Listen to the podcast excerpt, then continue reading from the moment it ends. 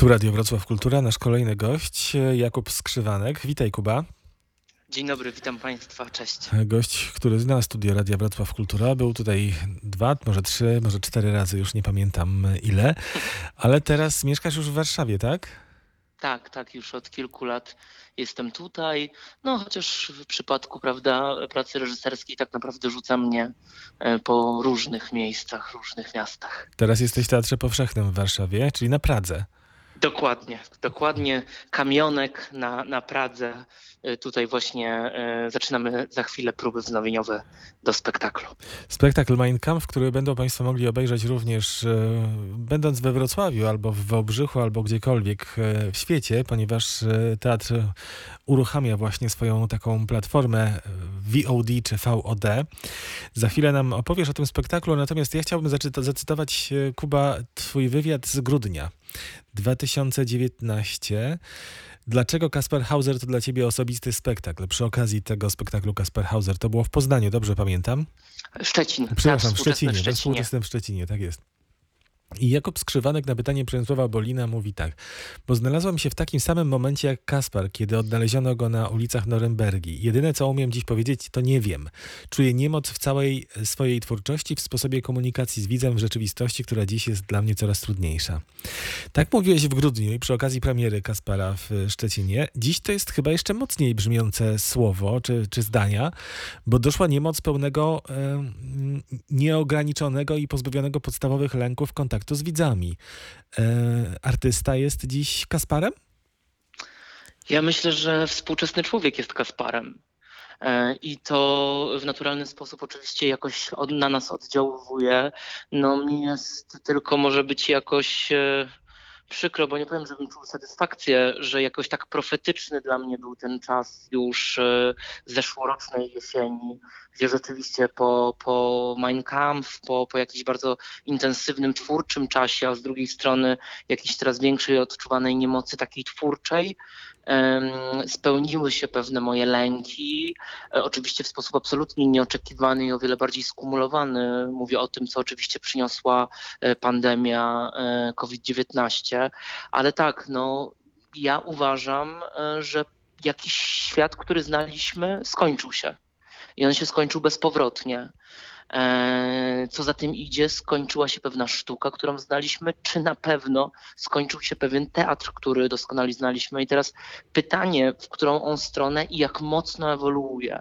No jesteśmy na pewno dzisiaj w jakimś momencie przejściowym, momencie szalenie trudnym, bo, bo to nie jest e, moment, e, który daje możliwości. Dzisiaj jesteśmy w takim momencie i mówię też o tym jako mm, członek zaangażowany gildii reżyserów i, i różnych innych związków i stowarzyszeń artystycznych, gdzie my musimy bardzo mocno walczyć o to, żeby sztuka przetrwała ten okres, ten czas, w którym my jesteśmy. I jest to czas pełen ogromnych e, wyzwań. E, no, mam nadzieję, że jakąś heroiczną pracą, którą teraz choćby odbywamy, pracując mimo wszystko w teatrach, w instytucjach kultury, uda się to, ten nasz świat obronić. Mhm. No ale jednocześnie też mówimy o tym sposobie komunikacji z widzem. Poszerzył się możliwy odbiór teatru na przestrzeń online. Mówi się o tym e, bardzo dużo, bardzo źle. Jakie jest Twoje zdanie? To znaczy, ja uważam, że rzeczywiście mm, z jednej strony mogę powiedzieć, że ja, ja reprezentuję pewien nazwijmy to nurt konserwatywny, tu oczywiście mówię trochę żartobliwie, e, znaczy ja bardzo wierzę w ten teatr na żywo, mówię tutaj ze swojej działki, czy w ogóle odbiór sztuki, która, która dzieje się w tym kontakcie, to jest dla mnie dzisiaj największa wartość na przykład, którą ma teatr, choćby nad filmem, prawda, bo, bo dzisiaj ten film w wielu przestrzeniach prześcignął choćby narzędziami narracyjnymi, formą, możliwościami po prostu teatr w opowiadaniu historii, no ale to, czym teatr zwycięża, to jest to ta sytuacja, to zdarzenie, które się dzieje tu i teraz, które się dzieje w relacji z żywym performerem, z, z, z żywym e, widzem. I, I to jest coś dla mnie niesamowicie ważnego. No i teraz oczywiście e, my musimy szukać jakichś nowych rozwiązań, nowych sytuacji, tego jak chcemy, żeby ta sztuka wyglądała. Ja myślę, że te negatywne głosy niestety powstają w takim bardzo raptownym i nieporadnych próbach przechodzenia do online. Ja osobiście program, który był jakiś czas temu promowany, mówię o programie Kultura w sieci, wymyślonym przez Ministerstwo Kultury, no ja ten program oceniam niestety z punktu widzenia negatywnie. Znaczy ja uważam, że po pierwsze artyści powinni otrzymywać pomoc nie w wyniku konkursów i wykazywania się jakimiś nowymi, prawda, e, e, e, koniecznością wytwarzania dzieł, czyli tak jak inne zawody. Tak jak fryzjer, wsparcie. prawda? Tak. Tak, mhm. tak, tak. A tutaj po prostu zmuszono całą naszą grupę zawodową do tego, żeby na, na szybko wyprodukować jakąś ogromną liczbę materiałów, co oczywiście widzimy, że w konsekwencji powstało dużo niedobrych rzeczy i zaśmieciło nam tą przestrzeń odbioru. Z drugiej strony widzę, że teraz powoli, bo już trochę tego czasu minęło, powstaje bardzo dużo ciekawych inicjatyw. I ten teatr też się ciekawie otwiera. Dzisiaj rano czytałem o takiej ciekawej analogii, o której długo myślę od tego czasu, czyli mm, teatr był porównywany w artykule do y, wydarzenia sportowego, czy w ogóle odbiór sztuki do wydarzenia sportowego i była mowa o tym, że tak jak możemy prawda, oglądać mecz na żywo i oczywiście tutaj te, te przeżycia są o wiele większe, tak te międzynarodowe wielkie szlagiery, ta, ta możliwość tego obcowania na ekranie chociaż w jakimś części z tym, no jest jakąś wartością. I teraz zastanawiam się, prawda, jak to może, jak to może działać, czy rzeczywiście tak jest. No w jaki sposób rzeczywistość zmusza nas do tego. Tego wynikiem jest choćby właśnie to, do czego się przygotowujemy, czyli teraz ta premiera VOD e, w Teatrze Powszechnym, premiera Mein Kampf. No i na przykład takim moim założeniem, o którym ja marzyłem i tutaj się udaje, e, myślę, niesamowicie uda się przetworzyć, to jest to, żeby ten spektakl nabrał zupełnie innej jakości, tak? Czyli my teraz myślimy zupełnie inaczej o tym spektaklu. On mimo wszystko będzie grany na żywo w siedzibie Teatru y, Powszechnego od jutra, więc te 25% widowni będzie oczywiście mogło ten spektakl zobaczyć, ale z drugiej strony to, co się odbędzie w sobotę, to będzie zupełnie inna jakość, bo kręcone w najwyższej jakości 4K, Full HD przez pięć kamer, trochę chcemy tą kamerą wejść na scenę, prawda? Pokazać taką e, e, widzowi możliwość odbioru, do której on nie ma szansy z tego fotela teatralnego, tak? Prawda? Czyli jesteśmy trochę też świadomi, że, że to będzie inny rodzaj oglądania i, i, i zupełnie chcemy przybrać też taką inną filmową formę tego spektaklu, więc, więc mam nadzieję, że to też będzie jakoś interesujące, prawda? No, jest to wynikiem tego, że, że dla nas to wszystkich jest coś zupełnie nowego, i, i, i po prostu chcemy, tak jak mówiłem już przed chwilą wcześniej, ratować po prostu te szczątki, które pozostały i mimo wszystko ten kontakt z widzem, tak ważny dla nas e, twórców, e, utrzymywać. Mhm. No i to jest ważne, że to się dzieje właśnie w czasie rzeczywistym. E, jeśli teatr ma no, rywalizować w jakimś sensie oczywiście tylko z filmem, to tylko wtedy, że to będzie się działo na żywo, a nie, nie będzie to rejestracja, którą, tak. która zawsze przegra, no jednak z jakimś budżetowym filmem, prawda, czy serialem, która te, które teraz naprawdę są na wysokim poziomie. To teraz porozmawiamy o tym Mein Kampf już nie tyle online, co w ogóle, bo dzięki temu spektaklowi, ale nie tylko, stałeś się takim czołowym obrazoburcą w polskim teatrze. To buduje pozycję, ale też masz przez to przyszytą łatę. E, ja nie wiem, wiesz, ja myślę, że to jest taka łata, którą mi przyszyła część, e, i to chyba nie zaskakujące, e, twórców, część, przepraszam, dziennikarzy z tej prawej strony. I tak naprawdę, jeśli spojrzy się na moją twórczość, ja tak sobie myślę trochę głębiej i tak bardziej uczciwie, to bardzo szybko zobaczy się, że jedna trzecia z moich produkcji to są na przykład produkcje skierowane dla dzieci i młodzieży. Mhm. Bo cały nurt y, y, dzisiaj, w którym ja postrzegam teatr jako przestrzeń dialogu, e, formę edukacji, prawda, rozmowy z odbiorcą, to dla mnie w tym bardzo ważnym uczestnikiem tej debaty jest dzisiaj widz młodzieżowy czy, czy, czy, czy dziecięcy.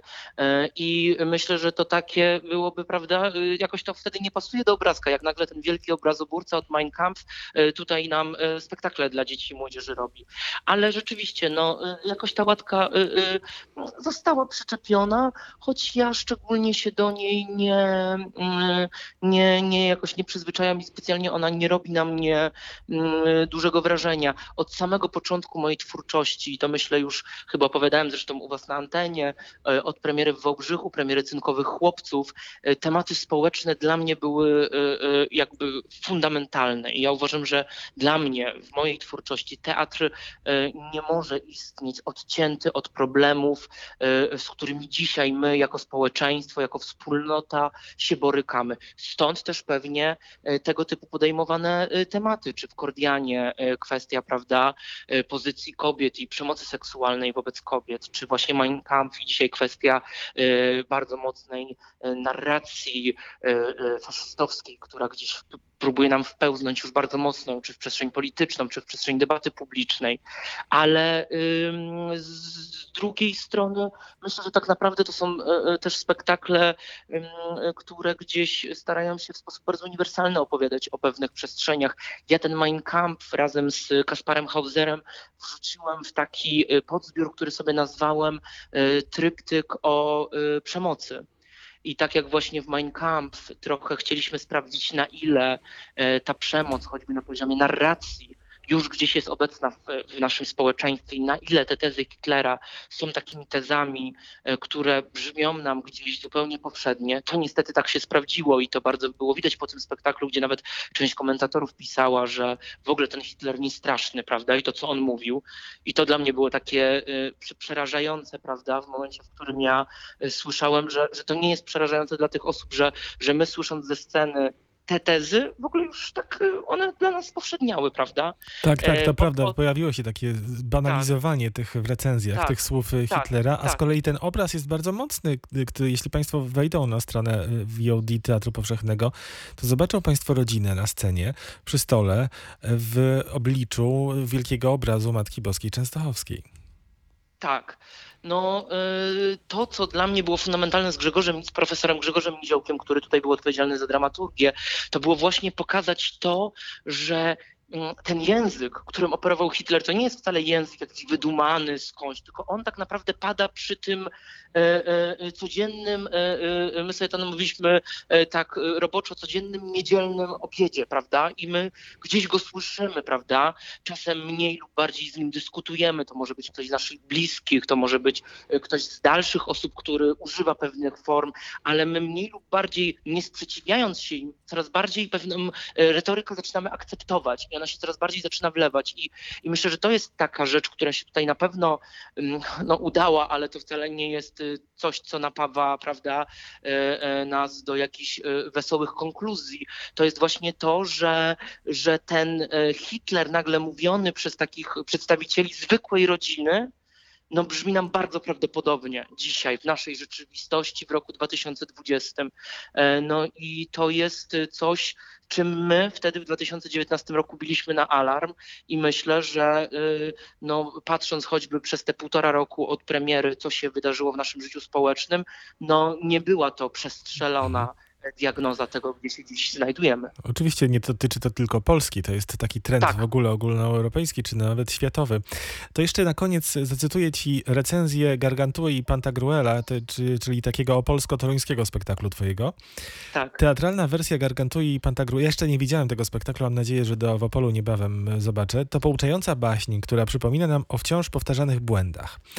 No tak, to jest bardzo częsty temat teatru, sztuki, życia w ogóle. Zawsze aktualny, te błędy, które popełnia ludzkość i człowiek. Ale to jest też powód do niejednej frustracji. Skoro tyle robimy, by temu zapobiegać i nic się nie dzieje na lepsze, to taka świadomość to jest gotowy kryzys twórczy i depresja. Nie grożą ci?